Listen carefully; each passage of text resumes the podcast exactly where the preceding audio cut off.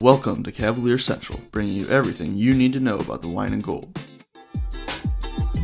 Hey, Hoopheads, we appreciate you listening to this episode of Cavalier Central with Justin Matcham. Be sure to check out these other NBA pods on the Hoopheads Podcast Network, including Blazing the Path, Grizz and Grind, 305 Culture, Nuck If You Buck, Hashtag Lakers, Motor City Hoops, Spanning the Spurs, X's and O's NBA Breakdown, Thunderous Applause, and the LA Hoops Report, plus our coaching focused podcasts, Thrive with Trevor Huffman, Beyond the Ball, the CoachMaze.com podcast, Players Court, and Bleachers and Boards. Oh, and don't forget to check out our flagship, the Hoopheads podcast, hosted by me, Mike Klinzing, and my co-host, Jason Sunkle, featuring the best minds in the game, from grassroots to the NBA. Hey everybody, welcome back. I'm your host, Justin Matcham. A couple more Cavs games in the books. Joining me here to break them down tonight, Dan Galinsky. Dan, what's up, man? Not a whole lot, Justin. Uh, how's how's everything going? Things are going well over here. I mean, Cavs are three and one. You can't complain about that unless you expected them to go four and zero, which maybe you did. I mean, they lost to the Knicks. Um, they beat the 76ers without Joel Embiid, but still a very good win. Uh, 118 to 94, blew them out. And then last night lose to the Knicks 95 to 86, ending the undefeated streak. They're now 3 and 1, like I said. Uh, the Cavaliers in these games were without Isaac Okoro, Dylan Windler, Kevin Porter Jr., and Matthew Dellavedova. And Kevin Love played nine minutes in the game against the 76ers before, I believe, straining his calf, and he's going to be out approximately a month, three, four weeks until he is, you know, reevaluated to see where he's at. Um, overall, just from these two games, Dan, uh, any anything that stood out to you? Any just you know opening thoughts? Uh, obviously, you know they they were on fire against the 76ers, and then just a complete 180 against the Knicks, where you know I think you know they were getting the shots they wanted, they just weren't getting them to fall. Yeah, it was uh, to me. I think both games, it was the ball movement uh, yesterday, um, or, or, I guess in Tuesday's game. Um, there were some instances where the, the ball stuck, but I think just in general thus far, I think we're seeing their the Cavs really are trusting the pass more. They got back in that game against the Knicks after that early deficit, mainly from doing so, and they're. I, just think the ball pressure. Um, I, I get Embiid wasn't in. Embiid wasn't in there. But I just think the the ball pressure really has jumped out, and that's I, I credit Collin Sexton for that um, to an extent. I think he's shown growth there, and uh, I think even Darius Garland has shown especially off ball growth. And there was a play he got kind of got in there uh, against Julius Randle a kind of got switched on to him and I, honestly, I thought it was a charge. They called it a block, but uh, I thought I just think those two specifically are showing growth there, and you just see the they're trusting the pass more, and that's that's really shown. Yeah, looking at those two guys, uh, Collin in the first game had 22 points, 13 or 13, three rebounds, three assists. Uh, in the second game, 20 points, two rebounds, four assists. Darius had 14 points and seven assists in the first game, 17, five and six in the second. Um, you know, both of them obviously showing tremendous progress. That's been, you know, kind of one of the storylines here early on throughout the entire, you know, season up to this point. Like you said, both of them showing really, I thought, a lot of progress on the defensive end. Um, Darius almost looks like he might, like, obviously coming into the season we had talked about you know collins bulked up a little bit. You know he's going to be stronger. He's going to be able to fight through screens a little bit more. You know how does he read the defense? That's a question. But you know maybe there's you know a road to this guy being respectable on defense. I did not think that we were going to see that from darius garland. And i thought that you know as up to this point he has looked also i mean i'm not going to say like really super good but very competent on that end which was again just something like I expected him to be pretty much a career bad defender, and that again might not be the case. Um, obviously, both smaller guards, but if that's something that you know both of them can keep up, which I don't have any real reason to believe that neither of them can. Um, you know, how, how, do you feel just about the, the progress that they made on defense, and is that something that you know they can that you think that they can kind of carry the momentum there going forward? Yeah, I, I really uh, think you hit the nail on the head there. Um, I, I, just think with Garland, is he going to be a plus defender at some point? That's uh, again uh, looking onward. It's it's tough to tell if that's ever going to be a possibility. But I just think with him, it's um, reading things out better. I, think uh, just watching the games, he seems to be kind of more aware of the scouting report for guys. He's not overcrowding players. And Elfrid Payton, I mean, to his credit, made some key shots yesterday, but uh, or, or, Tuesday rather. And I just think it was smart of Garland to give him those. The guy's not a proven his career has not been a shooter really of any respectability. I thought he sagging off him looking to help to kind of deny entry passes was smart. Um, and even against Derrick Rose, Rose made some plays on him, but he's he's a veteran. He knows how to score. He, he's always been a, a capable driver, and I, I, still think Garland did a, a, decent job on him on a number of occasions. And I, I, just think with both of them, I think they're starting to figure out how to re, uh, take better angles off the ball to um, kind of stay attached better. And I just think they're showing more willingness to um, kind of get into guys, and that we didn't see much of Garland at all last season. And is he drastically like bulked up? No, but you can tell the frame is, is definitely more toned up, and I think that's played into it. Yeah, he's just moving better overall. And talking about reading defenses, they're both reading offenses better as well. I mean, obviously they're both scoring the ball well, but you know Darius we've seen put up in the in these past couple games tens you know, I think did he have twelve assists against the Pistons? Yeah, I think it was a yeah, it was career high twelve. Yeah, yeah, twelve, and then had you know seven two nights or two games ago, six last game. Again, you know, someone who kind of had questions as is he just going to always be a score first guard? That's probably the answer. That's probably still yes, but I mean, he's showing that capability to where you know he can can find guys on that end, and I think Collin is doing to a lesser degree the same thing. Um, had three assists, four assists in these past few games. That's not drastically different than what he's you know shown in the past from him. But um, I, I think just overall, you know, he's not missing some of the obvious ones that you know you expect him. At least you know last season you would expect him to miss because he did all the time. I think you know he had a really nice wraparound pass to I believe it was Andre against the Knicks, um, and just you know he's had a few of those this season where you know just making really good reads and actually making some pretty impressive passes that we just haven't seen from him in the past.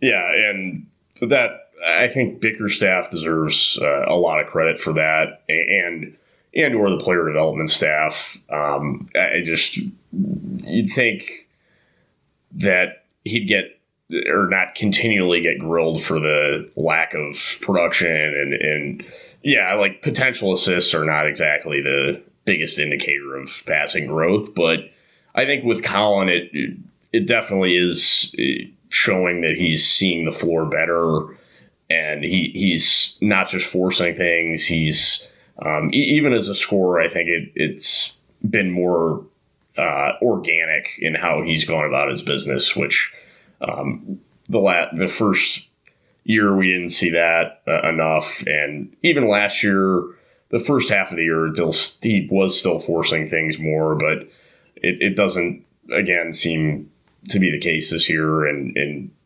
those wraparound passes are really have been beauties, and I, I just hope that continues. Looking at this kind of, you know, we'll, we'll kind of do this with a lot of different players here, but looking at just, you know, are the Cavs good? Is this level of play that they're at sustainable? are are these particular you know points of production as far as just defensive progress and playmaking progress? Do you think that these things are sustainable? Do you think we'll see a drop off as the season goes on? Yeah, I don't. I mean, I think I don't remember what the Cavs assist rate is right now, but I think it's maybe top three still. I, I wouldn't expect that to be the case, um, but and we'll have to see if, as far as roster decisions um, it, moving forward, how is um, KPJ going to affect things? Is, is he going to continue to grow as playmakers? I think he will. But I, I just think that's not realistic. But I, I just I don't see why it's. I think the Cavs being top twelve in assist rate, I don't think that's out of the question, and that would be show considerable growth. So I, I think that's fairly reasonable to say. And just looking at, you know, just one more quick note on Darius in particular is just, I think that he has found his shot in the NBA being that kind of, you know, quick twitch, you know, get the guy off you for just a second and throw up the floater. Um, you know, one of my points of emphasis for him coming into the season was, you know, trying to get to the line more, trying to just draw more contact. I'm kind of going back on that a little bit now because I think he's proven that. I mean, he's the, the free throw numbers still aren't great for him, and I, I don't know that they ever will be at this point because I think again he's found a shot that works for him. He can still get into the lane. He can still you know draw defenses in. He's just not drawing that contact, but he is finishing with those floaters. So you know, I think that that's something that that we're going to see a lot of from him moving forward. And I think he, like I said, I think he kind of found the shot that works best for him, which is something that again he didn't really have last year. So overall, just a lot of growth from from both of them. Yeah, absolutely, and yeah, it is with with Garland. It's tough to say if he's ever going to be um, a, a, guy that's going to have nearly the free throw volume of Sexton, but that's not necessary. I mean, with how he's progressed, it's not necessarily shown that it's going to be a huge detriment to him and with that improved quickness, I think his his finishing in the restricted area has been leaps and bounds already better than I thought it would be, and we'll have to see it, how sustainable that can be. But I, I it at the rim, I think he's finishing like fifteen percent better, and which is and he's been pretty close to league average. So, I mean, this early, I wouldn't have expected it to be to have, I guess, shown that much, but um, if if he finishes that more efficiently, or at least uh, kind of normal, if that kind of, caught, I guess, kind of counteracts the lack of free throws in itself anyway. Uh, we'll move on to another player, Larry Nance, who in these two games put up 13, 4, 5, and 2 steals against the Sixers, 9, 6, 3, 4 steals, 2 blocks against the Knicks he started the game. Well, he started both the games, but he started the game against Philadelphia at at small forward alongside Kevin Love. Um, I think you know easily showing himself as the most versatile player on the team, and really another th- th- a huge reason that you know we look at this Cavs defense and just how impressive they've been. You know, compared to expectations this year, Larry Nance has been. You know, I, I mean, he's not the only reason. There's been a lot of guys who have showed improvement but been a huge reason for that. You know, just showing that versatility, being able to guard, you know, most positions at this point. Um, obviously, had a lot of you know just plays where he gets into the lane and picks off passes, or at least just gets a hand on it. Um, overall, you know, we've gotten a big enough sample size, I think, at this point of Larry Nance at the three next to two bigs. You liking it? Any any thoughts just about where that's at? You know, overall? Yeah, I like it, uh, especially if you're playing. Um, if Okoro's banged up, and against Philly particularly, uh, without Isaac in there, it was kind of a no brainer to me. I think the Cav, uh, well, I would say ideally if he's, I don't know, I think still Bickerstaff, he might not say it publicly, but I think he knows that ideally, Jetty is not going to be a starter very often. And I just think he understands that. And yeah, with Nance, we we've seen the against a, good amount of threes he he can guard, and he's he's not like the longest guy for six seven in the world, but he, he's another one that uses his length well. And just with his off ball instincts, he's he's going to be able to do damage there. And I think, it, especially with his passing ability and ability to rebound in both ends, and just the chemistry he seems to already have with both the uh, young guards, I think it's it's something that they definitely can have in a number of instances. At this point, it's just like I, I don't have that much to say about Larry Nance, you know, episode to episode, because at this point, it's just been consistently this, you know, what we're seeing from him. It's just basically whether he's starting, starting or coming off the bench. That's the only you know real difference in his play. But um, I mean, you have to think that you know what he's doing is sustainable. Any disagreements there? No, not really. And he, he didn't have a great, I objectively the greatest game against the Knicks, but I still thought, I mean, Julius Randle made a ton of jumpers. I don't know how many he made, yeah. but I mean, him going four or four from three point, from three, like, I thought, Nance's, I, I, thought Nance's defense honestly was good. I mean, he played to the scouting report, got four steals. I think he had two blocks. It's it's not like he didn't do anything on that end, and just again, such a good passer. Didn't shoot well in that game, but that's pretty rare. And he he missed shots that he. Uh, I mean, all the guys really missed shots that they often would make, and just regardless, whenever he's out there, he's going to make things happen, and his handle continues to be improved to me. Yeah, obviously, in the, the short period of time that we've had to watch the Cavs play this year, they've struggled against the Knicks all year long. But yeah. um, Julius Randle, you're, you're not going to see that from Julius Randle every night. You know, usually what his game is is more of just, you know, Boy, get those yeah, get those paint touches and just bully your way to the rim and score your points that way. It seemed like all of his points were coming off of you know mid-range post-ups you know to where he's ending in a in a mid-range shot or like a dribble up pull in you know mid-range shot or you know like you said he shot four threes and made them all. Like you're not going to get that every night from julius randle. I, I don't know if he's feeling it i don't know what you're supposed to do with larry you know if you're larry nance in that situation so i don't think that that's a cause for concern at all yeah and i mean he had 11 assists, but a, a number of those, it was just like, like they made a number of shots, like late late shot clock too. And I, am not gonna. Uh, there were guys like I don't know how many were up to Elfrid Payton, but there were a fair amount of those too. I, I, it's some of it, honestly, I think it was just honest was frankly coincidence. So I I thought he played well all things considered, and, and the Cavs pretty much know what they have in Nance at this point. And I don't see gotta, that in, in, like a negative way. No, no, not at all. I mean, like we said, we, we've seen it pretty much all season up to this point. Like, you, you know what you're getting from him on a night on a nightly basis, which yeah is not a bad thing. Uh, we'll get to Andre now. In the game against the Sixers, again, you know they were without Joel Embiid, who has given Andre some trouble in the past, but had 24 points, 14 rebounds, 3 assists, 3 steals, 2 blocks. And then in this game against the Knicks, 18 points, 17 rebounds, 2 assists, 3 steals, and 6 blocks. Is Andre Drummond on track to be an all star, Dan? I mean, that's what we're looking like right now. He's been the Cavs' best player up to this point. Um, I think the stupid plays, while they're still there a little bit, have dialed back, especially since the preseason. You know, I mean, I can live with like one Andre three a game at this point. Like I kind of expect that. It's okay. It goes in one out of every four or five times. Again, if you're only shooting one, it's not the worst thing in the world. But um, again, six blocks last night. You know, a lot of just a lot of big defensive plays from him in general over the past few games. Again, one of the bigger reasons that this team has been, you know, pretty good defensively, I believe do you think that he can sustain this level of rim protection and just this level of you know defensive play overall? I think it comes down to just you know how focused is he.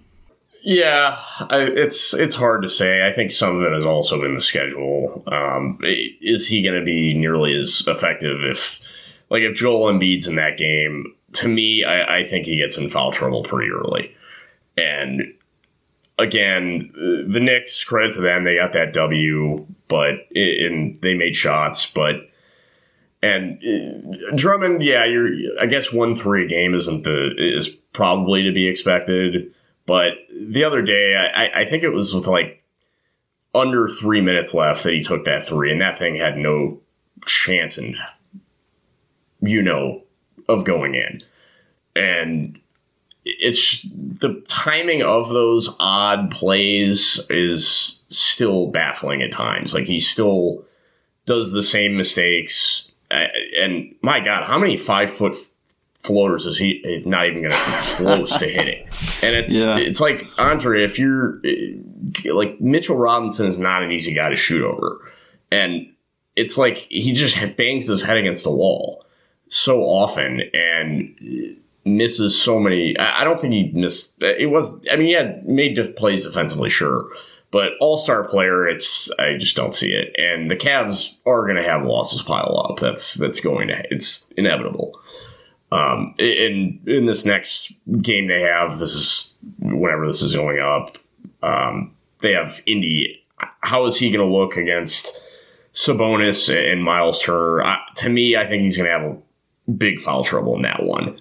And I don't know. He still gambles way too often. Made an unnecessary foul. Uh, I can't when the Cavs were starting to make a run again and, and kind of cutting it close in the fourth. Just too many of those plays you see throughout games, and I, I applaud him. He's played very well um, as a rim protector. He's been active, and I, I, think with him more, I think it's just as a rotator, um, kind of not the stuff that doesn't show up in the basic box score as much, just kind of shutting off lanes. We've seen that thus far, but how how long is that going to be the case if the Cavs have losses pile up? I question that. Um, but uh, again, I give him his roses thus far. He's been active on the interior. He's an unbelievable rebounder. Some of the some of the one on three and even four rebounds he gets are, are something else, truly. Um, and he's such a, a, big body in there. But again, uh, yeah, he'll get four assists, but he'll have five turnovers. And I'm not a big turnover guy. I'm not one of those people, but the turnovers he has are just inexcusable. And I just, I'll, we'll have to see how long this lasts. Yeah, um, yeah. I was gonna say one more one more question that I had for you was I assume that we we both want a couple less Andre Drummond post touches a game and just overall, you know, give him the ball in the paint and let him work. You know, if he can get by the guy and get a dunk, great, but way, way, way too many just, you know, horrible bricks on again, like you said, those five, six footers. Well, it's it's hard to say. I mean, it depends on the situation. Like, I don't know. Against Detroit, it seemed like they were kind of banging. He was banging his head against the wall, but the floor is spread spread and it, the one plus out of that is it does conserve clock. Um, when he gets to the line, it stops that. And even against the Knicks, I can't really blame him in that way. But you just the lack or the free throw shooting history is not great, and he just misses too many shots that should be and ones. Frankly, um, for a guy that is that is as strong as he is. He just misses too many of those. And the problem is, you would think too many times, like he, he misses kickouts. Like he'll still, I mean, I understand they're five footers, but he shoots them over three guys. Uh, too many of the offensive rebounds he gets because of the lack of touch. You'd want him to make kickouts more extra passes to Garland or Sexton, especially if they're rolling. And there were too many times in that Knicks game where he missed those passes, and it, I, I, thought it kind. Of, and even Austin Carr even said like, "You got to see that pass." And I just, yeah, we they probably in the long run would be better just getting him low post seals, but more organically, not just feed him the ball 16 feet out where he's just going to go into a wall. And the problem is offensive fouls will start to pile up when teams kind of start to anticipate that more too. And uh, again, I just I hope that we'll kind of rail. I, am with you there. It'd be nice if they could kind of rein back that a little bit. How do you feel about the Andre Drummond? You know, taking the ball off the defensive rebound and running with it in transition. Like no, zero. No, not at all. Zero. Never. Never. Uh, like that okay. was a, a nice play that we all remember. The nice tic tac toe kind of yeah, yeah. Garland BTB to Nance that was great. Uh, like if it's there, if it's like already like kind of going over half court and there's three guys with him, okay, but not like rim to rim. That is not what he does. Like he he's not JaVale that style. could that is almost inex- like that is almost like you need to come out of the game immediately the next whistle bat because it very rarely he just like kind of gets it to the the guard lead guard there it's he's always going to try to like do something that he can't do, and it's just it's just head scratching, and that's that's not going to help him get a contract. I, I don't know. When it ends in a lob, which it has on plenty of occasions, you know that's one of the head scratchers, you know. But um, I don't know, like. I think he's you know there have been enough times now to like you said like on the you know the tic tac toe play. I think there's been some others where he I'm okay with him, you know, just bringing it up and seeing if there's an obvious play to make. I guess. If he tries to make a play himself, you know, and kind of force things, that's where it gets bad. But I think that there is some value in having a center that can at least, you know, not under pressure, but just off a defensive rebound and kind of bring the ball up the floor and uh, you know eliminate that time I guess of getting it to a guard and just seeing if you like I said, seeing if you have something available. I think it can work sometimes. Obviously, I don't like it when it ends in a lob or, you know, him trying to thread the needle, but I don't hate it all the time with him. Yeah, it's uh, it's it's a tough caveat just because the ifs with Drummond are big The ifs are- and that's yeah, that's yeah. just the problem I have. Been I'm all for pushing pace, like I'm a huge proponent of it, but it, you just you got to be smart about it. And unfortunately, with him, he it's not just like you're trying to conserve shot clock. It's it's like Andre is gonna he's gonna try to play make, and it's it gets a little case, dicey. It often ends in a live ball turnover going the other way, and then he doesn't get back, and then you lose your rim protection there. Or in almost even like a better scenario, he throws like that Kevin Knox pass the other day where it was in like the tenth row. Like that's almost a better About outcome. six feet over his head. Yeah. Yeah, and I, I just it just makes me nervous. That's all. It's understandable. It's fair. But uh, I, I I don't know. I think it's too early to you know say that we can't do it with him. I think we got to start the the all the Andre Drummond All Star campaign. I think it's got to start at some point before it's too late. You know. Well, yeah, I guess I mean if that's uh, JB Bickerstaff wants agenda list basketball, but I guess if that's your agenda, go for it. You gotta you gotta go for it, man. I'm I'm here with it.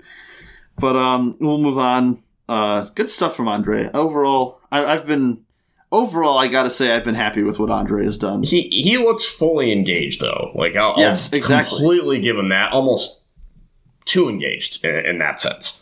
Yeah, but like I'll I think take I'll take that alternative as opposed to the other. Yeah, I think yeah we, we talk about sustainability with him. I just think it's how engaged is he going to be? How focused is he going to be? I think as long as this team is still winning games, he's going to be there. But when this when, when things kind of start to slow down a little bit and the losses maybe pile up a little bit, how does he look then? I think that's where you get a little bit concerned. Yeah, and I, I just hope that Sans love. I hope that the engagement is still there because we're we're gonna need it. Yeah, and to be fair, it has been up to this point. I mean, we've spent enough time without love, and he looks good. Hey, hoopheads, we all hate ankle sprains, and they happen way too often. Ankle injuries are the number one sports related injury. Aryse is trying to change that. With the iFast, your athletes get preventative protection and full mobility. Athletes no longer need to wear bulky braces that limit performance and give mediocre protection.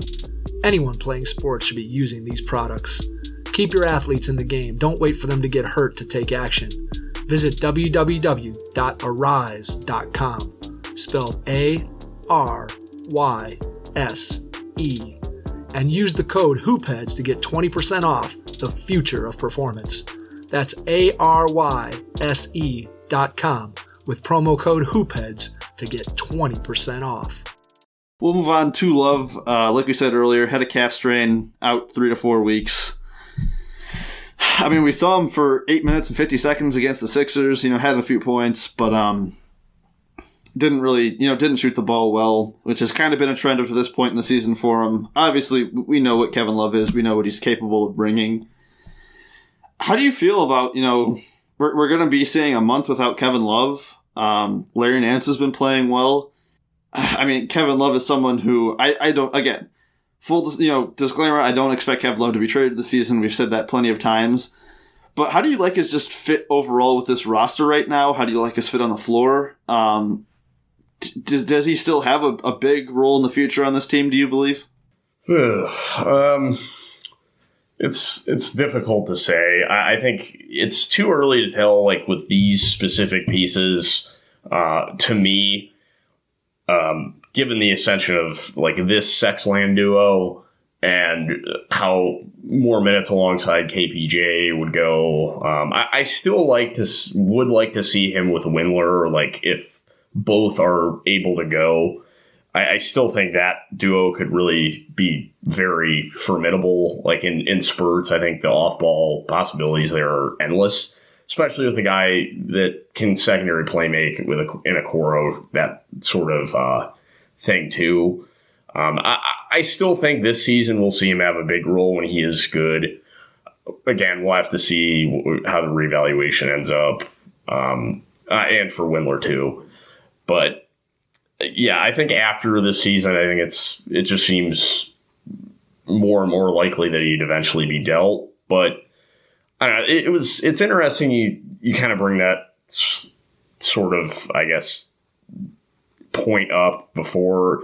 Like I don't know who the I can't remember the guy's name, but he's on Twitter as like realcavs.com or something. Real Cavs fans or whatever, yeah. Yeah, that's it. Yeah, yeah and he he basically said I, I thought like a very fair point, and I I think it was before the like exactly like the timeline came out for his injury. Like he basically said that the Cavs need to have a sit like a hard sit down conversation with Love about how he uh, pretty much like needs to be a bench player, and it doesn't. I don't think it will ever happen but it really feel like he basically said like nobody's trading for love. And again, we'll have to see. But I, I think after the season, when he has two years left, I think it's a possibility, like a good possibility, he could be moved. But it, it doesn't sound like the worst idea in the world just because of how Nance is playing right now.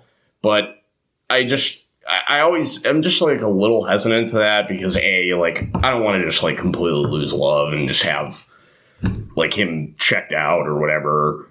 But I mean, if they've never had that conversation, it might be just organically something that maybe he'd buy into. I, I mean, if they continue to play pretty well, maybe he actually would kind of lean into it uh, over time. Like if they kind of gradually work that in. But to me, I think it's more reasonable, like when he is healthy, if and when, for him to just play maybe like 27 minutes, not 35. Like, I think that is more realistic. And, and just because Nance, I don't see as a long term starter, like necessarily right away, just because he's shown the ability to play the three, like legitimately. I think that's kind of more the thing, but who knows? Maybe Love will end up sitting around because, I mean, he's lasted this long, so maybe it's an interesting point you're talking about Kevin Love off the bench, just because I was I was going to mention. And if Mark you have, Schindler actually said that way before, like in our he did pod, he, pod our, from way long ago. Yeah, I talking about if, market values, I didn't yeah. know if he really thought that like right away. Like I think this the way that dude painted it, it seemed like he wants that like right away. It's it's at least something I think they should talk to him about though, like at least long term. Yeah, overall, I still don't see it as being realistic. I just don't think Kevin Love would buy into that. I don't either. But it's definitely a conversation, like you said, to be had. Um, yeah. With the way that Larry Nance has played, with the way the defenses looked, I think again, like I've said before, Larry is a big part of that. And I, I don't know, it just it just Kevin Love, I feel like you have to kind of at this point on a team like this, you kind of have to play his way a little bit and whereas with Larry, he can just kind of fit into things a little bit better. Yeah, and he can if, play if, multiple styles. I, I, I'm yeah. 100% with you in that way. And coming off the bench, I think that Kevin could play his way a little bit more. I think he could do exactly what he wants to do in a role with, you know. So you think it could be kind of similar, like how it is with been with Jenny, maybe? In a sense, um, like I don't know. With Jetty, I, I, I, don't think it's the exact same. Like Jetty doesn't need you know to have. Well, he's not like, as much a of bunch of offensive touches. touches. Yeah, yeah, I got, I got. You. But I mean, the same in the sense of yeah, like I, I think that you know both of them couldn't. Oh, I, I think we've proven at this point that Jetty can kind of benefit from a bench role, but I think the same could be said for Love. Um, do I expect that to happen? No. And again, like I'm not I'm not lobbying for it, but it's definitely, like you said, the conversation to be had. Um, it's an interesting one. Yeah. I just wanted to get into one quick trade too, just because I've kind of seen it floating around. Um, I don't know exactly how I feel about it, but it's it's definitely something. Um, over, over the offseason, before Al Horford got traded to the Thunder, um, I had kind of suggested the possibility of doing something like a love for Horford swap for that team. Uh, I, I, think that Kevin Love would fit in really well with Philly. Um, just, another guy who can play make and who can stretch the floor for Ben and Joel. Uh, can grab rebounds well. Um, you know, the defense Can be defense another injury prone big too. can be another exactly. I mean, that wasn't exactly what I was going for, but you do have that as well. But again, you know, defensively a little bit limited, but that can be made up for by guys like Ben and Joel as long as you have, you know, a couple other guys who are at least fair enough on defense, which I think they have. But um, I, again, I've seen floating out there now um, Kevin Love for Tobias Harris obviously we know what Kevin Love is on as far as a contract. Three more years, including this one, at around thirty million a season. Tobias Harris making a little bit more money. Uh, thirty-four million this year, thirty-six next, thirty-seven and a half the year after that, and then thirty-nine. So an extra year on that deal and a lot more money. In a deal like this, I think the appeal for the Sixers is, you know, you're getting off some of that long-term money you're still going to be a really expensive team. You know, Kevin Love is still an expensive player, and you're still going to have to pay a lot, but not as much and not as far in the future. Um, for the Cavs, I'm assuming that, like, in this deal, I'm also assuming the Cavs get an asset back. We'll just say a first round pick. I don't really know what it would be, but um, the Cavs take on a little bit of salary, but get an asset for Kevin Love. You know, which is something that they've said they wanted. They get someone who's a little bit younger. Um, like I think obviously this is a horrible deal for Tobias Harris. Like everybody knew that this contract was going to come back to bite Philly as soon as he signed it. But I think by the time you know that he's on the last year of this contract, he'll still be young enough to where he can contribute to a team. And if you get the right scenario, like maybe you can flip that for something by the end. And you know, it's not like you're just getting rid of Kevin Love for nothing. You're getting a starting caliber, basically power forward in Yeah. return for him. So you, if this team, you know, say that they were to do this trade right now, which again they're not going to do, but if they decided that they wanted to, you could bring a guy like Tobias Harris in here and say, "Hey, this is still a team that you know we're rolling right now, and we feel like we can keep rolling with Tobias. You know, this is another guy we can plug in and be competitive with." How do you like the potential of a, a love fit in Philly compared to Tobias Harris? Because that's kind of where I get a little bit iffy with it. Like I said, they get off a little bit of money, but like how, how do you just the production level between Harris and Love for Philly? So you're saying like, how do I think it Love would fit in there? Yeah, Like compared to Tobias Harris. perspective. Yeah, from Philly's perspective. Well, I don't know. I think it's uh, yeah. I, I get what you're saying. Uh, in terms of the financial side, I think that's kind of the key for them is just the year less or, or whatnot. But I don't know. I, at least with Harris, like the one not, problem with Love is on the ball. It's at this point, it's I know. I mean, in mid post situations, he's good, but not really. Like at least Harris can. I mean, he can create for himself more. Like it's not as like he you can kind of just roll the ball out for him. and He can go get you some some baskets on the ball. Can do a little bit in pick and roll. Like is a ball handler. Love that's that's not really the case. Um, it's it's more so just kind of step back, side step threes here and like on occasion, just after he gets a guy to blow by him. Um, I think it's. I mean, I guess from a rebounding and or the key with him, I think is it's not as much on the ball. I think it's more just how he can play make more than Harris. I think it's more just has better vision. But I think it's honestly kind of a lateral move um, in that sense. I, don't really see it helping the Sixers all that much, it, maybe as many other people do just because I, I mean, yeah, Love is one of the better shooting bigs in the league, but Harris and I know Harris didn't. I think he shot like thirty two percent from deep last season, but is that really going to happen again this year? No, I don't see that happening. He's a better shooter than thirty two percent. well, I th- last year I think he shot thirty two percent from three, um, Well, I'm saying like just in general, but though, he's, like he's not. yeah, like Like he's you don't look he's at him and say spacer. 32. Yeah, he's a floor spacer.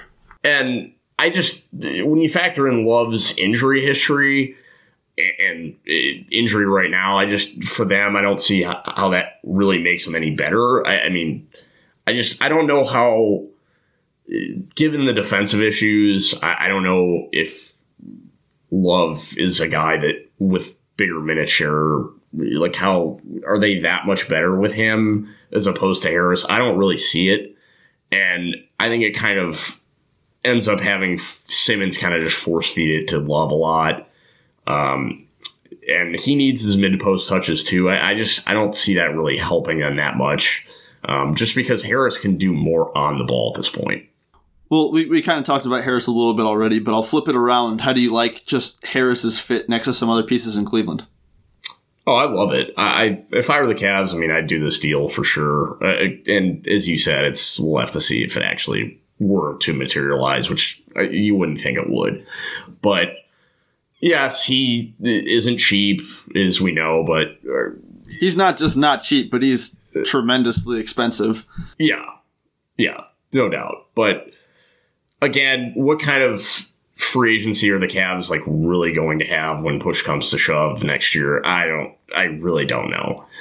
Um, it's really going to depend on continued progression from here, which again is is a question mark for one. But I like Harris probably more than most people do. Uh, was he signed for too big of a deal? Yeah, there's there's no if ands or buts about that. But for the Cavs, I think he could fit in with a number of pieces. He could play at the three and four. Uh, I think like him in a two man game with Larry Nance would be awesome. For one, I think Drummond could set a number of off ball screens for him where he could fire off. Uh, and he he can play he can be kind of a tertiary playmaker for you. Solid rebounder too.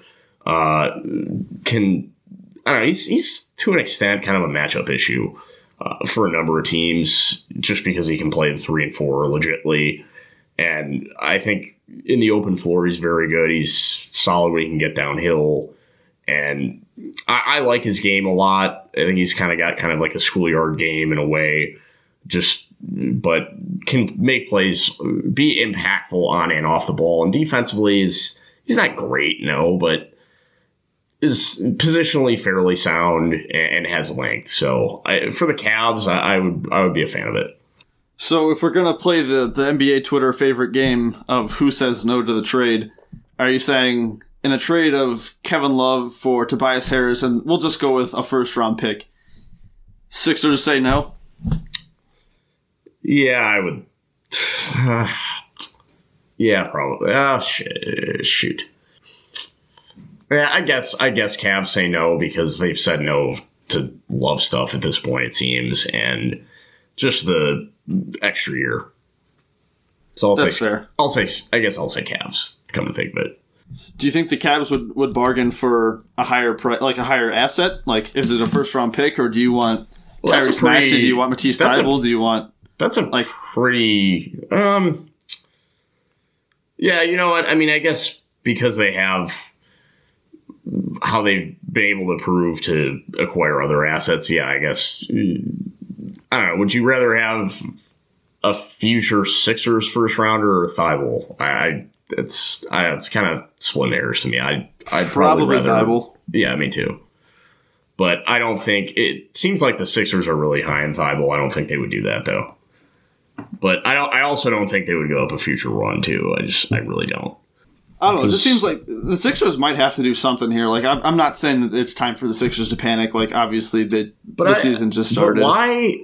Why is I mean why would so do you think that Love makes them better in the playoffs than Harris? I I, I in the playoffs don't. I kind of don't. I I kind of the big concern with me is health. But I kind of well, do think if, that, yeah, and, and that is a very big if, and that's why I kind of hesitate if I'm Philly. But I think I, I trust him more than Harris. Harris hasn't been that great in the playoffs. Like he really hasn't been what they've needed. Well, how many opportunities has he had? Is it two? I guess. Or oh, he was like, initially with the Pistons back in the day too. Yeah, I but think. it's just like I don't know. I, I feel like he's just kind of been a slightly underwhelming in the playoffs, which oh, yeah. you know That's at fair. times Kevin Definitely Love has fair. been as well. But yeah, that's overall, the thing, I think like I don't. Yeah, Love's playoff track record is really not great either. But I, I, I, I think a lot of times saying. you can look at like the finals being where like he really got bogged down against the Warriors. I think in some earlier rounds he had some you know really good performances, but overall I don't really know. I guess I, might say the Sixers say no, but the Cavs say yes to this one. even with taking on all that extra money. I just think this, the first rounder would, or I'll just say the asset because I really have no clue what it would be would be valuable enough to to get back. Yeah, well, I guess if you if they did do that, do you think that would kind of solidify that Drummond would be extended? That's that's like the hesitation that I have. I, I'm not. I'm still not sure.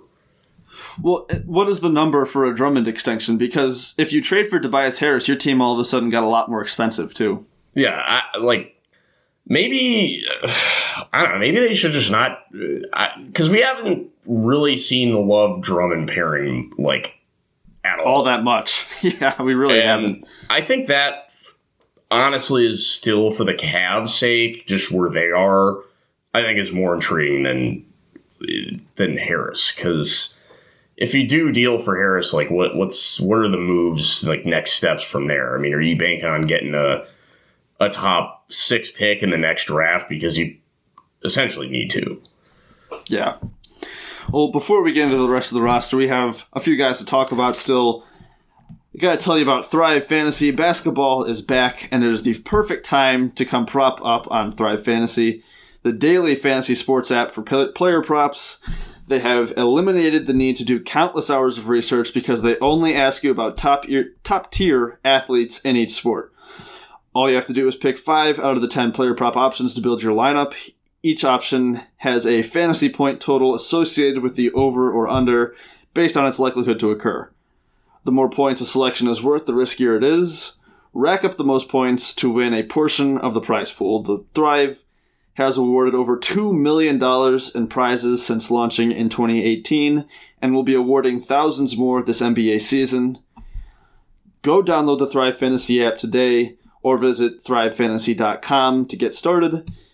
Use the promo code KLOVE like Kevin Love, K L O V E, Love when you get when you sign up, and you will receive an instant deposit match up to $50 on your first deposit of $20 or more. That's free money essentially. If you're into sports betting, I would recommend it. You get an extra $50. That's totally worth it. So sign up and prop up today. Dan, how about we talk about Cedi Osman now? We got to talk about Cedi at some point. How do you feel about, I guess, Jetty at this point? I think had a good game. You know, it's had a, a strong start to the season. Uh, 14 points, two rebounds, two assists against Philly off the bench in a starting role against New York. In a game in which, admittedly, everybody struggled shooting. Jetty had six points, one rebound, or one assist, three rebounds, and shot two of 12 from the field. Um, we talk about sustainability. I feel like Jetty is one of the easier points to look at and say, hey, is that shooting really real? I mean, look at what he just did tonight, or, you know, a couple nights ago at this point. Where are you at with Jetty? You know, do you think that the shooting is going to fall back down to earth? Do you think he's going to recover from this game? Well, I think it just shows that the Cavs need a Coro back. Um, two of twelve. Uh, again, we're not going to. I'm not going to grill him for that, just because the there. I think Darius Garland basically said like take the lid off the rim. Like they. That's that's what was the case in that game. Um, but with Jetty, it's there's you see some flashes that are really encouraging still, and, and we saw him last season, but it's I, I just think against starting caliber players, like it's it's and it's not as though it's not as if Reggie Bullock was is an all NBA defender by any stretch. So it just comes back down to I, against starters, I just see very limited on ball creation from him. And people, I like his passing, but I don't. It's it's not anything spectacular or, or anything like that. It's it's more so like movement sense but like Windler has better, much better vision, and uh, Cedi is can make some high level passes here and there, or you see flashes of it. He's um, seems to make good decisions in transition. The efficiencies, I mean, when you look at larger sample sizes, is pretty average. But I just defensively, I, the off ball feel to me has not progressed at all. At all and I just like what even the last play before half. Yeah, where Reggie Bullock like, just walked right by him. Don't guard Elfrid Payton with one point, whatever it was, five seconds left, take Bullock away. He's a shooter. Like he is has proven to be a high level shooter off the catch in this league.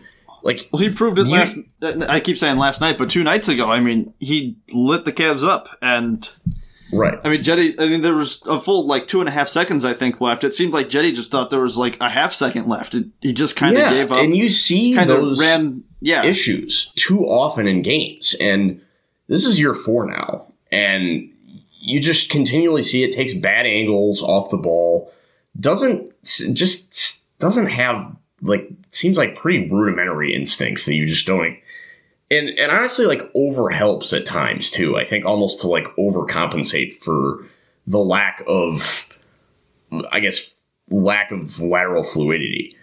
Um and i just he's painted as a like an intelligent player and offensively i think he is to a degree but to me, the more we've seen him play, the more I, I, like him in that bench kind of if he can initiate role some, but I to me it's been more of he needs to play against bench players, and that's and he's not a closing time player. That's just the more I watch, that's what I see.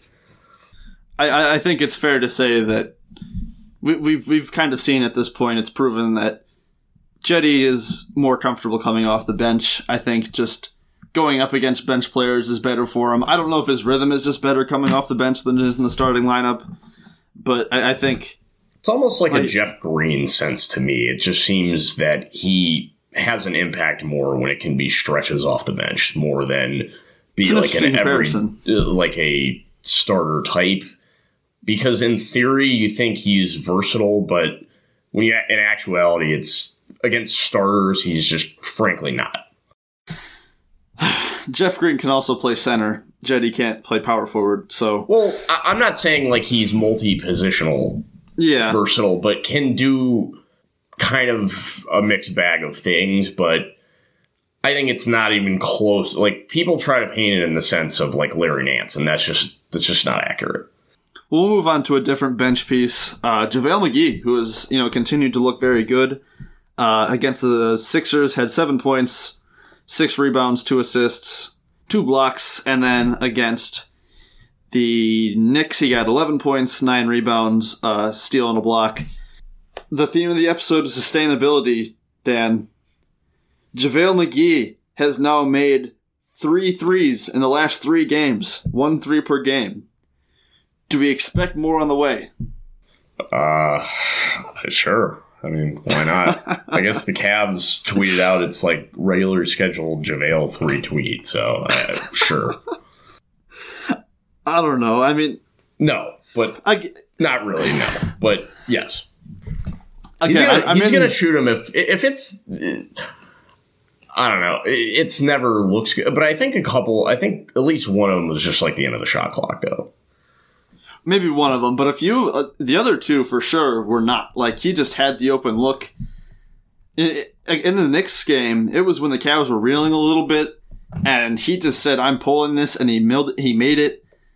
I, I like it. I like it a little bit, uh, not a lot, but um, overall, like I, am kind of in the same. I, I'm I have the same opinion here as I have with Drummond. Like if you're open, you have won a game. Take one a game. If you make it, great.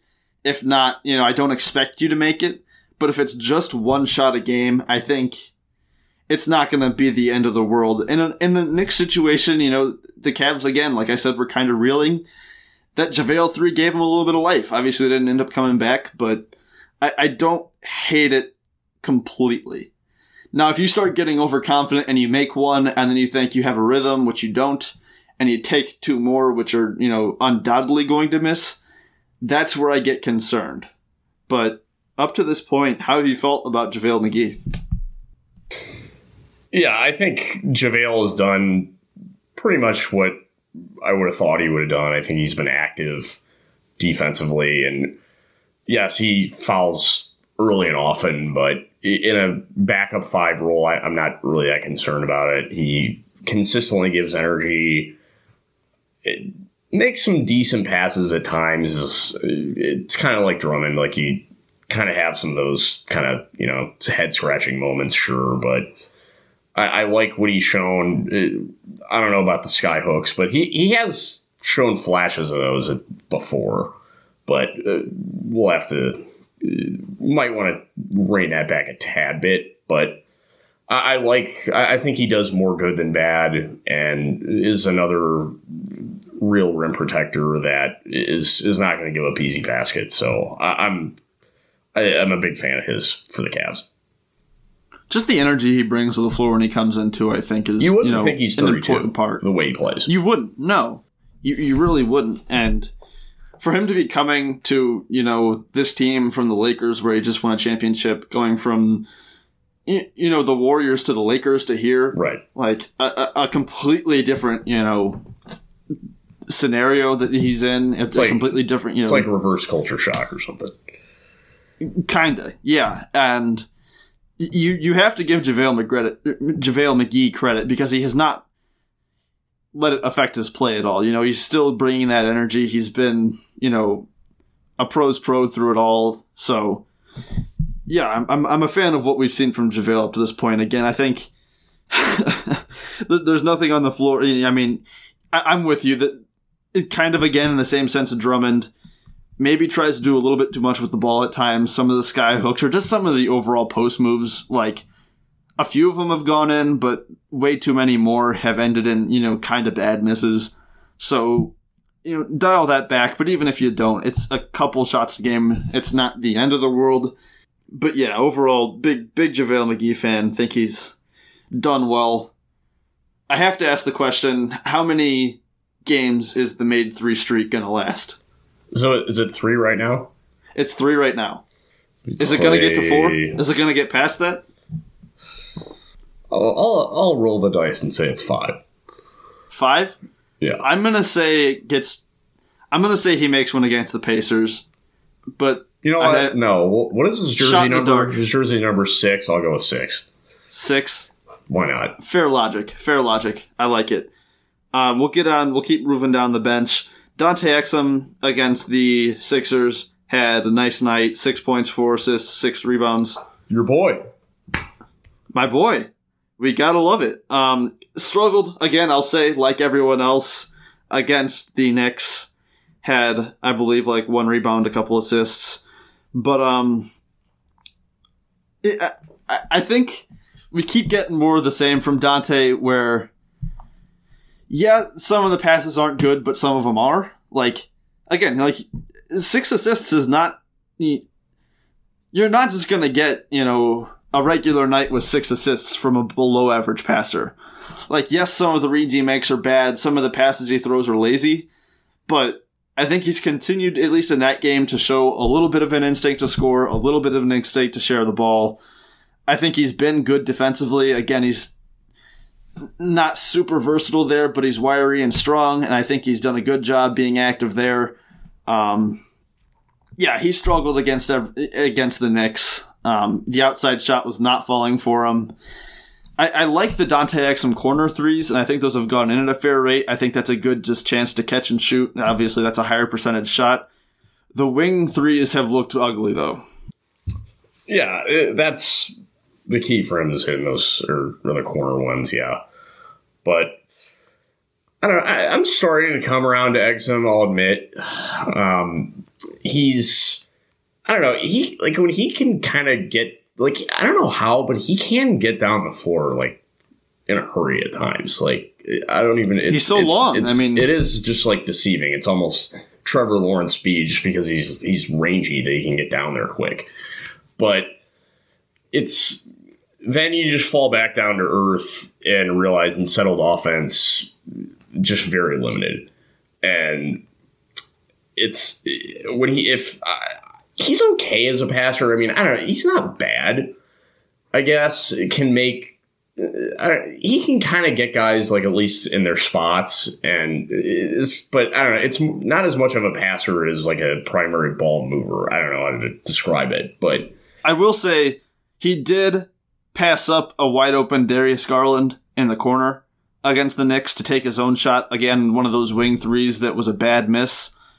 I think that was short I- shot clock, though. I think it was. I was it? I I- don't, well, I I don't think think it- it was. I like think I he think could've like definitely he could have got it it, to him. Yeah. I don't know. It, it- to me, it's all. I, I kind of can't blame bench guys at times for kind of looking out for themselves a little because you want to get into the flow of the game, and I think maybe that was you kind of see that a little bit for him, but. Uh, he's a pretty heady player. I mean, the intentions are there for him, and defensively, he is good. Like I have to give him credit for that, but I just always wonder in the back of my mind with Exum if he really has to have like a, a real on like real like playmaking slash like backup lead guard role. It, it just scares me just because he's so injury prone and brittle and and he's he looks put together. Again it's it's very odd. And the injuries really aren't related that he's had. So uh, it's it's hard to say with Exum but uh, the more like if the Cavs were to sign him or re-sign him, I, I I couldn't blame him because in theory he can help young guards, and it seems like he's a guy that's very bought in. Doesn't not going to be a guy that's just going to be like trying to kill it in a career year or, in a contract year. He's not one of those guys. Um, I'm sure as a culture guy, uh, but with him, the more you're banking on him to stay healthy in a legitimate on ball role, it's it's just you're kind of playing with I don't know. It's it's hard to say in that way, but uh, the intentions are good with him, and he's still fairly young. So could he be a long term, maybe rotational player? Sure, but I think the Cavs or people think they can paint him into being a Delly, and offensively, he's just not. He's not that. No. Yeah, I I, I like I, I like where Exum is at as far as yeah. I think we're in a position right now where we could see him extend with this team at the end of the season. Like I, I again, I think he's continuing to play well enough to where he hasn't lost his role. Now, when guys start coming back, that's when it starts to become a little bit more of a problem. We can get into that here soon.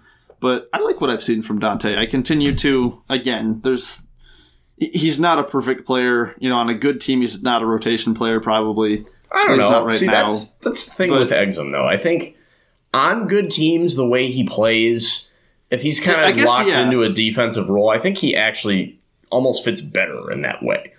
Yeah, I, I guess that's, fair. the torn feeling I have about him, but yeah, I it's it's tough. guess, like yeah. he he does he's an Im, he's an impact defender, and I, with decent length. I, I mean, I it's it's I'm torn just because I don't know how long he's actually going to be available for.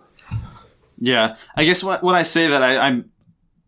I guess I mean like this version of Dante, where we do see him with the ball a lot more, and we kind of see him Well, initiate offense. I- I, think yeah, if he in, can get to like the a- foul line, it, it, it, which he can do to an extent, it's fine. But you just, aside from transition, I, I just don't know offensively what you can rely if you can rely on anything with Exum. That's corner threes. That's the issue. Corner threes. That's but, that's what you can rely on. if you're him. playing the one, corner threes are not going to happen that that organically. that's the problem. and that's where I kind of think like on a good team, is he is he your one, or does he just kind of think play he's that kind of like a supporting role guard? situational defender that plays 12 minutes a game. I think that's more of what Yeah, it is. I, I think which yeah. is not that's not like a slight. no, that's not a bad him, thing. but No. clearly the extension that he got before was just uh, an abomination. Well, we'll get into Damyean Dotson here, the other kind of guard fighting for minutes here near near the end of the rotation. Um, against the Sixers, had five points, a rebound, and an assist. Against the Knicks in the real revenge game, not the preseason revenge game, had five points, two rebounds, two assists. I would say between those two, Exum is still ahead in the minutes battle. Um, early on in the preseason, you know, he, he had a got off to a hot start shooting the ball. That's come back down to earth a little bit. Uh, I, I still trust him more than Exum as far as a guy who can just get you a shot. I don't think that that's really debatable. But um, overall, where are you at with with Damyean Dotson and what he's been doing so far? I love Dotson. I, I'm really a huge fan of his. I, I just think, I mean, yeah, five points is not something to write home about, but for a guy that is you would think plays when he plays maybe 13 14 minutes it's not bad and he really hasn't had a ton of opportunities with the ball and i just think it's a just the presence of him how he moves without the ball is, it makes Hetty winning plays whenever he's on the floor. And defensively he's he's solid. Um, really moves his feet well cuts rarely gives up penetration. And I, I just the more I watch him play, the the more I think even with Porter in the fold, it's it's a hard guy to keep off the floor. It, it, like I just think if it again, I still think it'll eventually become down or come down to between him uh, and Exum for minutes when Porter's back in the fold, and I, I will always go with Dotson over Exum. That's just my opinion because defensively he he can make a lot. He can legitimately make things happen. Uh, I, I, really, honestly, I saw enough of him on the Knicks. He can guard one to three, like f- fairly well. Like he's he's a sturdier two ten. Like he's pretty solid and battles off the ball. Gets uh, takes great angles and on the ball. If you give him chances, he can make things happen in pick and roll. And is a real like a versatile all around shooter, and it's I, I, just behind closed doors. I just feel like Bickerstaff understands he needs to get minutes. Well, I feel like behind closed doors, the answer so far has been Exum. I think that that was kind of you know the guy who they kind of said is hey between these two guys. Exum is going to get minutes. That was when you know we had a mostly healthy roster with Okoro in the fold. What has he done? And Windler has and he Love. outplayed? Dot, has he had more of an impact than Dotson's had? Uh, I don't see it because Dotson has. Dotson had more of an impact than Well, Exum at this point. I Like, just think Dotson can score. I guess Dotson's Dotson's presence on the floor is an impact That- alone because again, just the spacing he- aspect. He can make high difficulty shots, can make step backs, can make sidestep plays. I mean, for as much as Exum has the ball, I don't really know what he does with it. And Dotson, I, I mean, he makes for a guy that's not a pass first player, is a has pretty good passing sense, and he's passed up a number of shots for better shots for others on a number of occasions already. And he did that in the preseason. I, I just think if he actually got like when he was on the Knicks in, in that I think it was the second year he played 27 minutes, averaged 11. And if Exum plays 27 minutes, like on a regular basis, what does he get? You five? Six, four, and six. I, I don't know if he's getting six rebounds or No, si- four rebounds, six assists. Maybe like six, four, and four. Yeah, Maybe okay, six, three, all and four. That's fair. But I just I don't think there's a massive, I guess, defensive difference between Dotson and Exum. I guess in I don't know. It just seems like Exum is painted as a stopper of sorts, and I, I don't. And I'm not saying he's. I like his defense. I do, but I, I, I just think weighing the two, I I have to give the minutes to Dotson. It's just I, I, I'm always going to go with a guy that can shoot that over a guy that can't. That's just my opinion. That's fair. Because Well, you can get engineer into- playmaking opportunities if you're a shooter, where it's not Yeah, the opposite, really. No, no. Looking at just kind of how rotations will change with this team, you know, when guys come back, like we said, uh, rotation players are out. You know, Okoro, Windler, KPJ, Love are all going to be in the rotation when they come back from injury. You know, that's four guys. You know, of which Love is probably going to play at least twenty five minutes.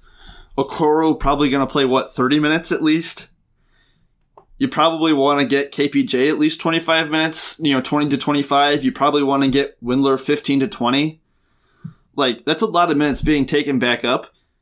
I, I guess, you know, looking, you know, past the battle of just Exum versus Dotson for minutes, do we see either of them get minutes? I, th- I guess you look at a guy like Dean Wade, who's been in the rotation a little bit. Dean Wade, by the way, had three points and four rebounds against Philly, and I'm liking what we're seeing from Dean Wade. Yes, Um, you know, I think have he's- been honestly really impressed from Dean Wade. Like Yeah, you, you like were you looking- were on that early, and he's he's looked really good. I, I got to be honest Like about that. He, he looks like an NBA player. He's moving really well. Again, I still like him laterally as a defender. Oh, definitely. Like I thought he was going to get blown by a lot, and that's not been the case. And I think he's turning into a much more confident three point shooter too. That's all it was. It's not like he couldn't shoot, and he could shoot at K State too. And it was just the lack of confidence, just because he wasn't really playing. It's it's hard to hoist and pick and pops when you're not really getting like any other touches. I, I couldn't blame him for that, and it, it's just nice that he initially has been, had been able to get minutes. I think it's a guy that even if like if and when Love is back in the fold, I think he's another guy that it's it's kind of Nance asking that he can play the three a little bit too, and in kind of jumbo lineups, he did it slightly. I think against uh, I think against Philly, and I just think that he's almost kind of like a quasi like rim protector too. And I just think it's an interesting element. He he's, he can pass a little bit um, does he'll turn it over some, but I think it's a guy that can move really, really well. And it, I don't know, it's it, the way it's lining up. The Cavs have a number of good like roster problems for Bickerstaff, and I think that's you can just tell he's the guys are understanding how to play systematically, not as much uh, where they have to assert themselves. Uh, or I guess I don't know. It, it's just the, there's more of a sense of team overall concept at both ends of the floor, and you're seeing that play out with these kind of role guys that seem like they just know how to play better. Yeah, that's fair. Like I, I don't uh, see that getting, from when they. Ha- I didn't see that when they had. Like how how would. Uh, it just seemed like Exum would just kind of get lost with Beilein, and that's I'm not blaming yeah. him for that at all and Nance was even the same way. But we're just it, it's I don't know the these guys seem to complement the role pieces seem to complement the key pieces very well. And, very well. I just I, I've been very encouraged in that sense. Looking back at you know this kind of rotation problem though, we were talking about you know I. I think we've already seen, you know, Dean Wade is not going to be an every night's minute guy. There's just there's not enough room for him do we see like either of of Dotson or Exum being consistent minutes guys when everybody's healthy on this team? Like, I feel like they're both guys who are going to get shots here or there. Um, obviously, Bickerstaff said that Exum was the backup point guard. Like I said, when everyone, mostly everyone was healthy. But when we get a guy like KPJ back in the fold, Windler, Okoro, Love, even Delly, who's, you know, I mean, he's probably not a rotation guy, but he's another guy who's just not a healthy body right now. Do we see either of these guys getting consistent minutes in the rotation in your eyes? Because I say, I think I say no at this point. I think Dotson is the one just because he, we haven't seen it yet play out, but he's a high level shooter and you have to. I think the way Bickerstaff is, he understands that if a guy can shoot and even create on the ball for himself, it's it's a guy that it's it's hard to never like just not play him and give him a DMP. And I just think with Dotson, he's very alert defensively. He's a much improved team defender too. Um, has grown into that. And I, I, I like Exum as uh, like in theory he is a seems like a smart player, but it's it's hard to not for me to see Dotson just not in the fold at all, just because um, he is a vet. I guess I'd call him a vet at this point, and move just moves really well. Doesn't you don't have to like draw a ton of things up for him for him to, to have an impact. And his presence, I think, more than Exum on the floor is makes more of a, a legit impact just for other guys and himself.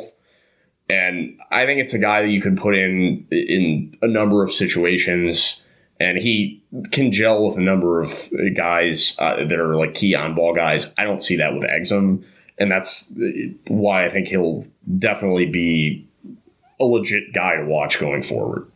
I just, I, well, I, I, understand the case there. And another thing that I just kind of want to say he can is, play the three too. That's the that's what I was I just think, about to say because he he did it in yeah, New York, and I think he can do it. He, he can play a little bit of small forward as well. And I think if you're just going to look at you know a guy to get spot minutes, whether it's just you know a five or six minute stretch here or there, I think See, I think it could the be. shooter- I think it's with him. I think you could get him in like four two minute stretches, and he'll or that or, yeah. or I mean like four two minute stretches and maybe one other like four minute stretch. But I, I think it's a guy that could be in in closing time, and that's that's kind of the argument for me over Exum, who I don't see that being the case.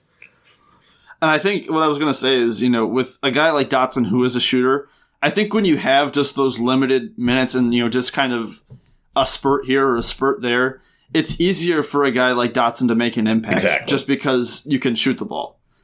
You can come in and, you know, make a shot and you've done your job at that point, basically, if you're only going to play a two minute stretch. Right, and, and I think with him, I think he's also a guy that in certain situations, like Bickerstaff might just want to like guard the point of attack, like that sort of thing too.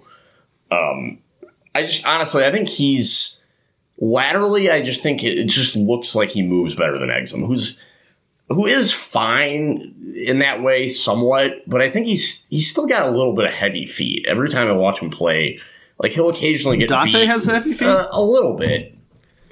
I, don't, he, I think it's just more because he's more wiry, like it, as you kind of alluded to. I think Yeah. he's, I think he's more honestly more comfortable guarding, like, I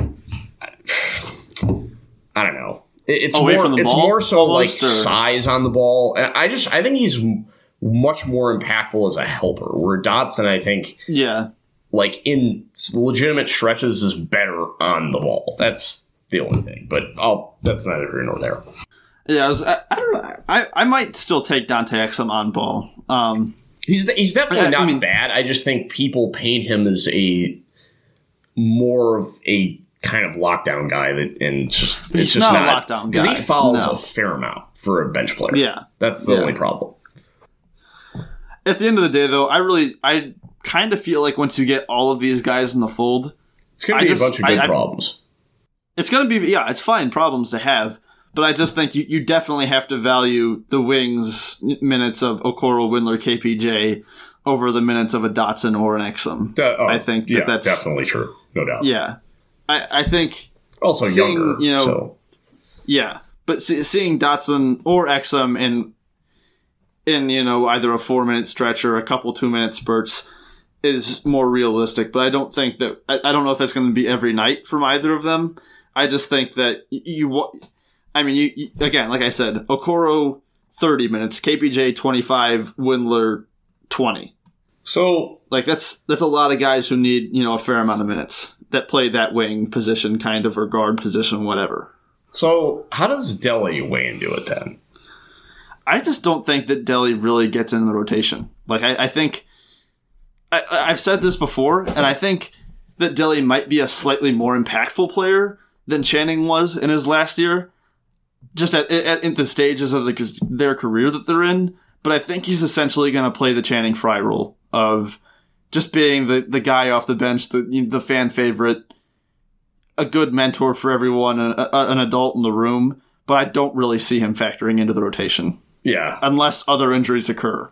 That's the big if, though, and I, I, I hate saying it, but I just think that's going to happen with Exum. I, I And- really hate saying that, but and the other thing is, And with COVID things too, like that's another oh, thing you have to consider. Like it's a, yeah, Also, I mean, I hate saying this too, but Porter is somewhat injury prone too. Like, I mean, he missed, he missed yeah. what a ten game stretch last year, and then in, yeah, an extended period of time. and and in college, what did he, didn't he miss? What like twelve games or something? That was like a quad injury. I'm not sure exactly about yeah So, about his college, but I know he it- did miss some time. he's a uh, that's again another reason why I think he should be playing the one most of the time when he's in, just because he is thin, and uh, where Exum on it, I mean he's fairly. It's just it's baffling to me why he gets hurt. I just don't understand it because he's he's solid, and You talking about Exum? Exum, I think he's solid. I mean, what is he? Two, I mean, he's, yeah. he's what two fifteen. He's a he's a little bit thin too, kind Maybe of the the same sense of lower half, but not. I mean, if, a lot of basketball. well, most of his injuries thin. have been lower half thin. I mean, Yeah. I guess that's fair. But I, I think it, a lot of it's just been bad luck, though. I, I don't. That's fair too. I, I yeah. don't know. Like, I think it's always kind of bad luck with these guys, though. I mean, yeah, it, it- yeah, he had an ACL tear and he's you know he's ankle injuries all the time. But I feel like if you have bad luck once eh, with an ankle thing or a knee thing, Yeah. it's you know much more likely to happen again. yeah, and I don't know. I, I think Delly eventually is going to have to play it some, but There will come a time this season, yeah. yeah, it, there's always kind of a stretch there. But yeah, we'll, we'll see. At least, uh, I guess, no Matt Mooney in the fold. Darn, no no Matt Mooney two way minutes to to come into play here, so he can come in the game and do absolutely nothing. But um, one more thing I did just want to kind of touch on. I kind of forgot to earlier. I, I believe it was against the Knicks. We got to see the Andre Drummond JaVale McGee minutes on the floor at the same time. Tell me that that's going to be something we're seeing moving forward. Uh, I was just kidding about that, by the way. Yeah, I, was, I, I didn't really know how to respond, but yeah, Like, please, I- I please, God, no. I uh, again against we, we kind of did this with Thon Maker a little bit in the preseason, and against a team like the Pacers, which was before, where you have Domantas and Myles, makes a little bit of sense. Um, against the Knicks, where you have Mitchell Robinson and Julius Randle, makes a little bit of sense. But do you think that that's something that we see like at all moving forward? I mean, we saw it tonight. There's obviously a chance it could happen again, but I guess for a couple minutes, maybe every now and again, but I, ugh, it's it's just not something you really want to see. I don't know. I, I just think offensively, like it's just pretty much pick and roll with one of the two, and the other crashes the glass, and that's it. I guess you're ju- if you're just free like free throw hunting, okay, but there's just no flow offensively. Like that's the biggest problem. although JaVale McGee has proven to be a floor spacer. Yeah, So, so that's um, true. Yeah, right, right. right. But um, before we get out of here, this this coming up, you know, coming up on the schedule, I guess I should say. Cavs have the Pacers and the Hawks. This will be the Cavs' third matchup of the season against the Pacers, obviously because of those two preseason matchups. Uh, two teams that you know seem to know each other a little bit. You know, as of right now, we'll see who plays in this game. Um, Okoro, Windler, I expect to be out. Uh, Love, I expect to be out. Do you know what the timetable is for for Delly right now? I haven't seen anything. I, I haven't seen anything no. And again, Exum is kind of the wild card right now. Uh, reports that I've seen are that maybe you know he's he's close to rejoining the team, but even when he does, there's probably gonna have to be a quarantine period, and you know we'll see how long right? all that takes. KPJ, who did I say? Thanks. Oh, well, yeah, I, I meant to say Kevin Yeah, Porter I just I wasn't. My bad. I was because would there there have to be with Delly too, or or no? I guess Uh no, because he's I th- he's probably still with the team. He just yeah, yeah, isn't. He's in, he was in concussion protocol last I saw. yeah, yeah, yeah. So well, I guess yeah, I yeah, because say that'd be daily Porter testing stuff. But so Porter wouldn't be having been daily tested. I, I don't. I'm not sure. I, I just think purely because he's been away from the team, you have there's a quarantine period. Maybe even if he's been tested some, Yeah, I think yeah, you're right. Yeah, I'm not. I'm not I- I like think debating you. I just I just clarify. Yeah. is all. yeah, I think that that's how that goes. Yeah. The NBA, by the way, today I, I think it was today they came out zero out of 495 tests came back positive, which is very impressive for a non-bubble situation. Yep. Especially the what happened with the Browns, unfortunately. Yeah, shutting down the practice facilities again. But um, yeah, the Cavaliers have the Pacers, who again we've seen a bunch. Uh, two teams that you know for this stage in the season know each other pretty well, and then one of the hottest teams in the league, the Atlanta Hawks, who I believe along with the Magic, who they play after that, are one of the two undefeated teams left. How do you feel about these two games coming up? Um, I think the Pacers one is obviously a winnable one, but again, the Cavaliers have a lot of guys out.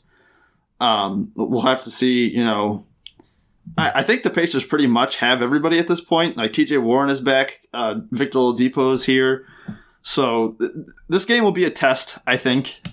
Like uh, again, we'll have to. I think T.J. Warren will be kind of a swing factor here because he's been dealing with some foot injuries. Like I think he has plantar fasciitis, I believe, but um, not really having a true wing defender outside of Nance is going to be slightly troubling there.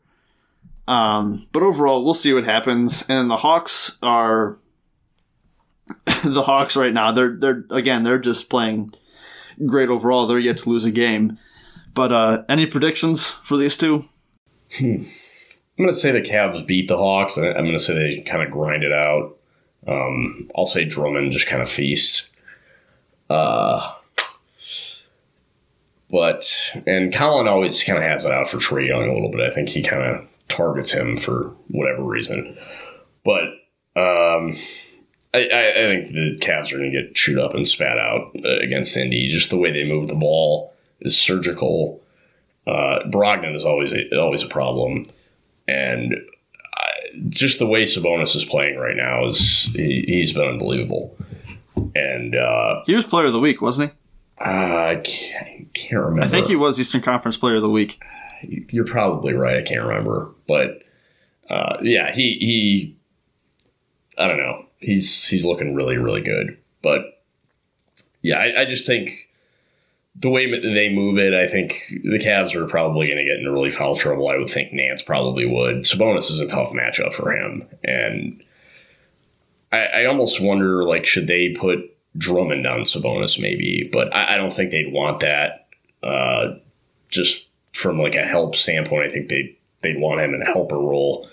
But I, I don't. I just feel like they're uh, the backcourt might be fun. They might do okay, but I, I just think Indies. I just feel like Sabonis is going to eat Nance up, and and not to like discredit him, but it's it's a tough matchup and. For the Hawks, yeah, I I think the Cavs will be able to get up and down. I think they'll it'll be a fun game, and I think they'll kind of grind it out by uh, get, I'm by, with you on that by getting well. to the foul line. Like conversely, and I think Indy will get to the line and kind of live there. Yeah. I'm not sure exactly what the status is with Onyeka Okongwu's injury. Yeah, that's what I was Um, just gonna say. I'm not certain there. So that, that'd be an interesting. eh, At that point, he's going to be making his NBA debut. I don't know if he's really going to be a contributor Right. in that game. You know, maybe again we'll have to see. But yeah, I'm going to say the Cavaliers lose to the Pacers, but then bounce back against the Hawks. I don't think the Hawks' hot streak is going to last forever. Um, I think the Cavs will be in a good position there to to win that game. It is unfortunate So- though that we're not going to see uh, round two of Okoro and Jakarr. Uh, that's that's that's unfortunate, but Maybe, may okay. It's probably not going to happen, but there is a chance that we could see Jakarr Lamar Stevens. Okay. Which I mean, there was a little bit of back and forth there too. I Yeah, mean, Lamar bit. was the guy fair. who picked up the technical. Yeah, so that's that's true. Yeah. let's get some Lamar minutes against the Pacers. Yeah, maybe. All right, Dan. Anything else to add before we get out of here? No, no taglines this week. No taglines this week. That's all right. I did see that. Uh, well, off the beaten path here, but Nance is a big fan of it, so that's the caveat.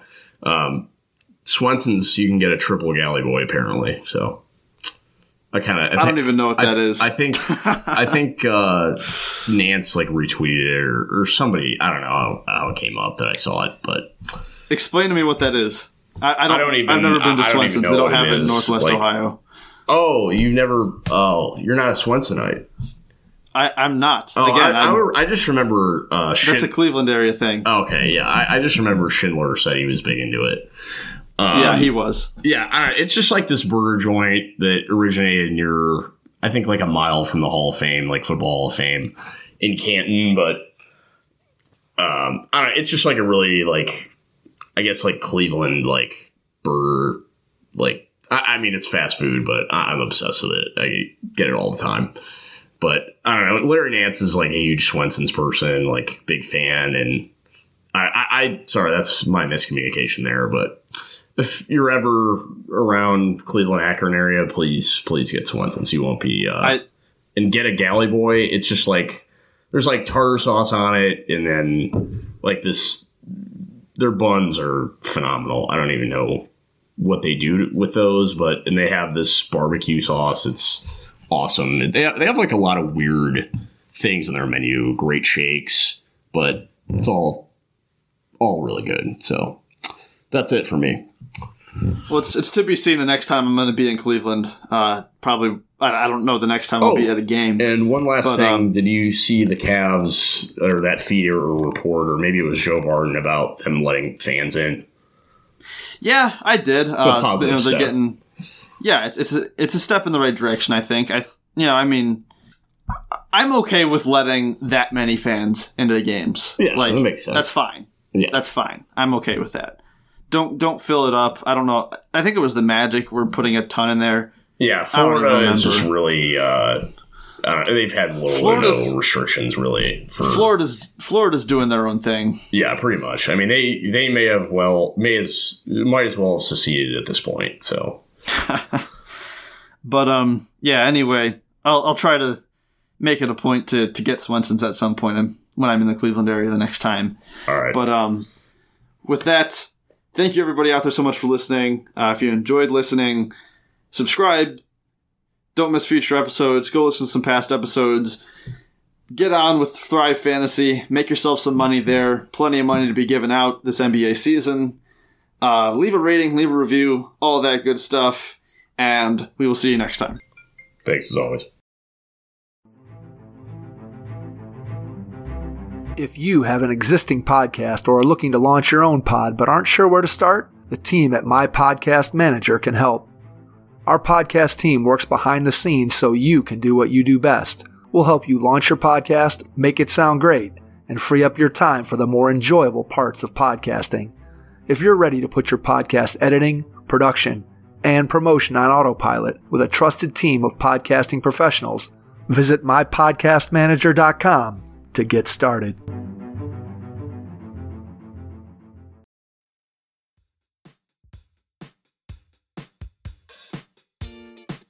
Thank you for listening to Cavalier Central. Be on the lookout for another episode coming soon.